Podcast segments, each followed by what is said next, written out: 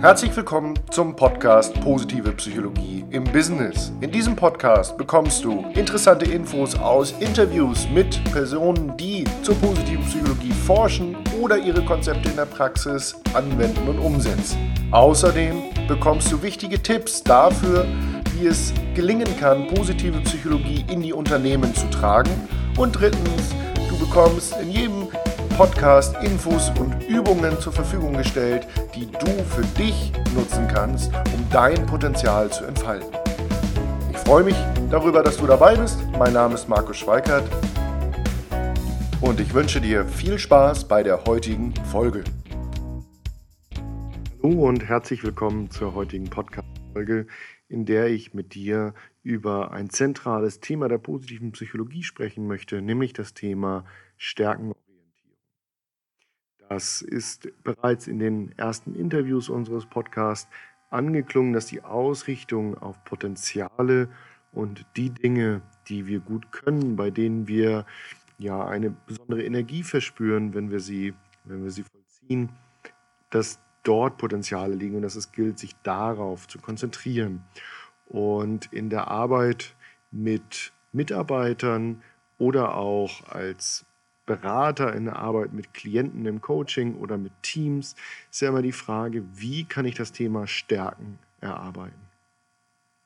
Und ich möchte dir heute einfach mal das VIA Charakterstärkenmodell vorstellen und ich habe für dich eine Möglichkeit, wie du mit den Stärken arbeiten kannst, ohne dass das Team oder der Klient, mit dem du arbeitest, das Modell bereits kennen muss. Also keine Vorkenntnisse sind notwendig und stattdessen kann man niedrigschwellig, aber direkt einsteigen, über das Thema sprechen, das Thema Stärken besprechbar machen und somit, ja, einerseits natürlich ähm, ein Mehr an Erkenntnis über sich selbst gewinnen oder eben auch Feedback-Prozesse einleiten, und das Ganze auf der wissenschaftlichen Basis der positiven Psychologie und methodisch, unterhaltsam und gut aufgebaut. Ja, zunächst einmal das VIA-Charakterstärkenmodell für dich. Das äh, VIA-Charakterstärkenmodell wurde ja von Marty Seligman und Christopher Peterson entwickelt und stellt quasi einen Katalog dessen dar, was alles gute Eigenschaften sind. Die Ursprungsidee war, einen Gegenkatalog zu entwerfen zu dem Verzeichnis psychischer Krankheiten, das es eben aus der Psychologie gibt, und hier eben einen Gegenpol zu schaffen, nämlich zu gucken, was sind denn alles menschliche Potenziale. Und so haben Seligman und Peterson angefangen, eben diesen Katalog zu erstellen. Das Thema positive Eigenschaften ist in der Psychologie des gelingenden Lebens entsprechend wichtig, weil ähm, wir beim Individuum natürlich einmal forschen, was unterstützt positive Emotionen, positives Erleben, aber eben auch positive Eigenschaften. Und wenn du Führungskraft bist, dann willst du von deinen Mitarbeitern ja genau das wissen, nämlich wo sind sie gut, wo können sie Exzellenz erreichen und nicht wo ja, ermüden Sie schnell bei der Arbeit? Wo machen Sie Fehler? Wo können Sie zwar mit viel Aufwand ein durchschnittliches Level erreichen, aber nicht Exzellenz erreichen? Also wo sind Ihre Stärken, wo sind Ihre Schwächen? Ich bin immer wieder überrascht, wie wenig transparent dieser Bereich für viele ist. Sowohl Führungskräfte als auch Mitarbeiter tun sich immer wieder extrem schwer darin, ähm, ihre Stärken oder die Stärken ihrer Mitarbeiter zu benennen. Woran liegt das? Zunächst einmal ist es so, dass wir in einer sehr defizitorientierten Welt leben und arbeiten. Und ich vermute, dass auch in deiner Firma Mitarbeitergespräche sich eher um Defizite drehen. In einer Mitarbeiterbeurteilung heißt es dann meistens, in dem und dem Bereich bist du schon ganz gut, aber dort musst du noch dran arbeiten, an dem Bereich XY. Und dann wird überlegt, wie kann das geschafft werden. Und ein Teil aus meiner persönlichen Geschichte ist, dass ich ähm, in einer Tätigkeit ähm, beschäftigt war, wo ich einerseits mit meinen Stärken arbeiten konnte, aber bestimmte Aufgaben mich wirklich viel Kraft gekostet haben. Und ich irgendwann zu der Erkenntnis kam, dass damit ich in dem Bereich meiner Stärken noch besser werden kann, ich die anderen Bereiche irgendwie eliminieren muss. Also dafür sorgen muss, dass meine Schwächen weniger ins Gewicht fallen. Und das kann zum Beispiel innerhalb eines Teams durch eine neue Aufteilung der, ähm, der Aufgaben erfolgen. Als Führungskraft bedeutet das, ich muss definieren können, was sind denn die Stärken meiner Mitarbeiter. Und das muss ich nicht unbedingt alleine tun, sondern im Gespräch mit ihnen. Woran haben sie Freude? Woran haben sie Spaß? Und wo sind sie gut? Welche Aufgaben geben ihnen Energie? Das sind ganz wichtige Kriterien bei der Identifikation meiner Stärken. Wenn mir etwas gut gelingt, wenn ich eine schnelle, steile Lernkurve habe, wenn ich neue Aufgaben häufig darüber löse, dass ich eben jene Eigenschaft einsetze, dann kann ich ziemlich sicher sein, dass es sich hier um eine Stärke handelt. Das Modell der Charakterstärken, also der Values in Action, deswegen VIA, Values in Action Inventory of Strengths genannt, ist nun ein Modell, das nicht explizit für den Arbeitsbereich definiert wurde, sondern übergreifender zur Beschreibung guten Charakters.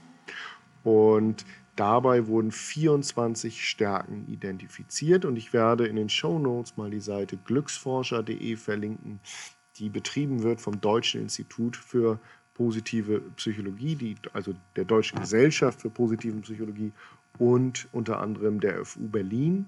Und dort kann man ähm, sich kostenlos re äh, registrieren und einen Test absolvieren, in dem man seine eigenen Stärken innerhalb dieses Schemas dieses Modells erörtert.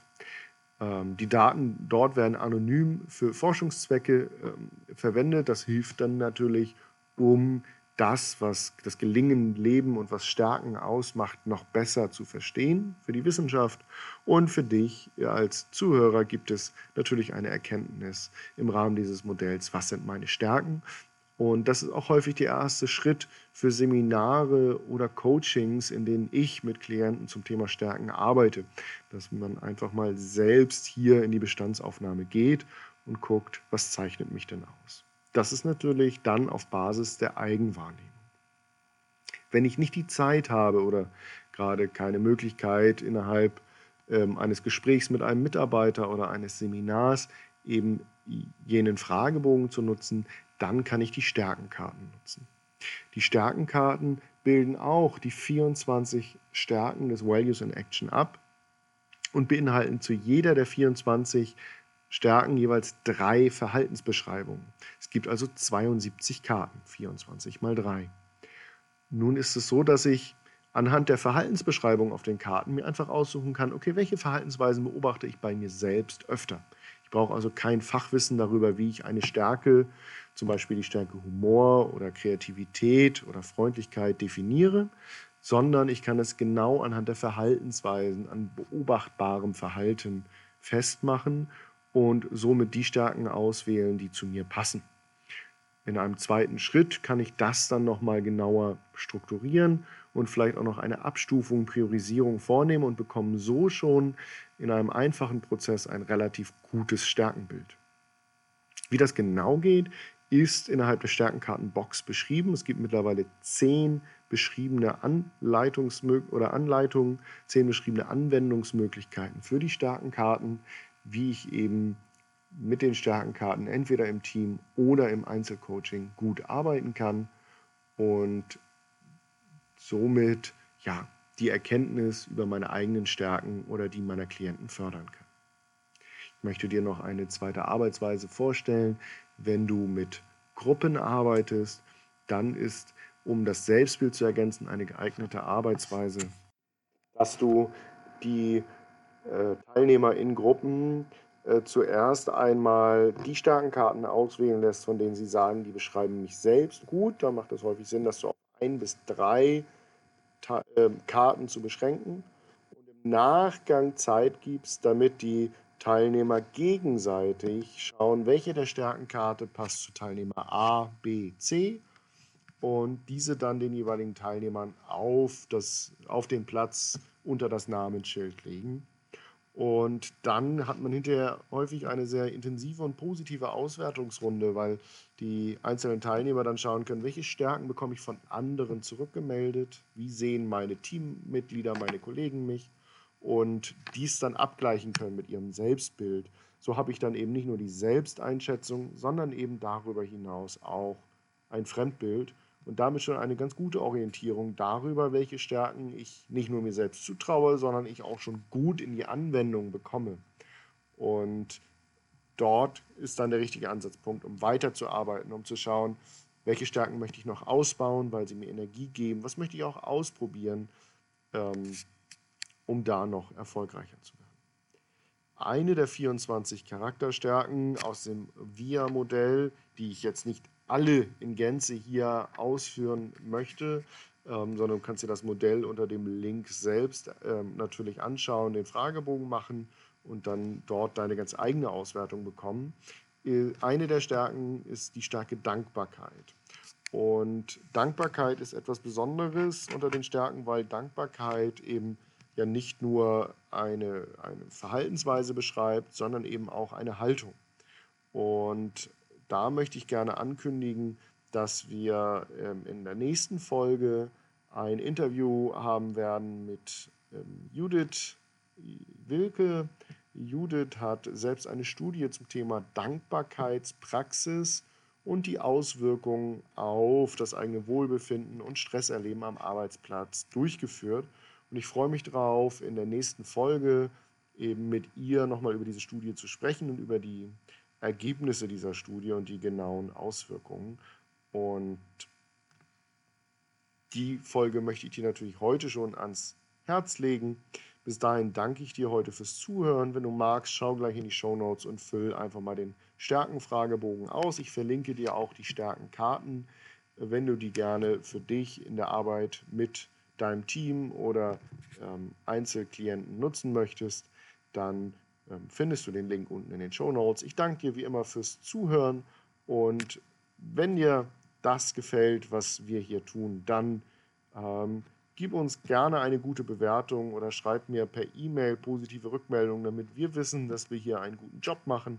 Und die positiven Bewertungen, zum Beispiel bei iTunes, helfen natürlich auch anderen, die sich für dieses Thema interessieren, auch äh, uns zu finden und somit die Inhalte noch weiter zu teilen und zu verbreiten.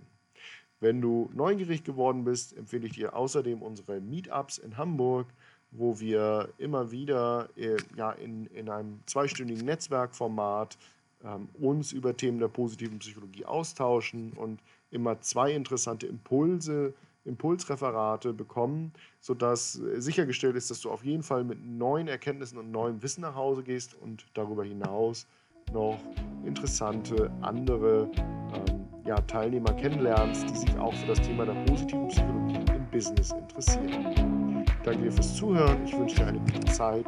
Bis bald, dein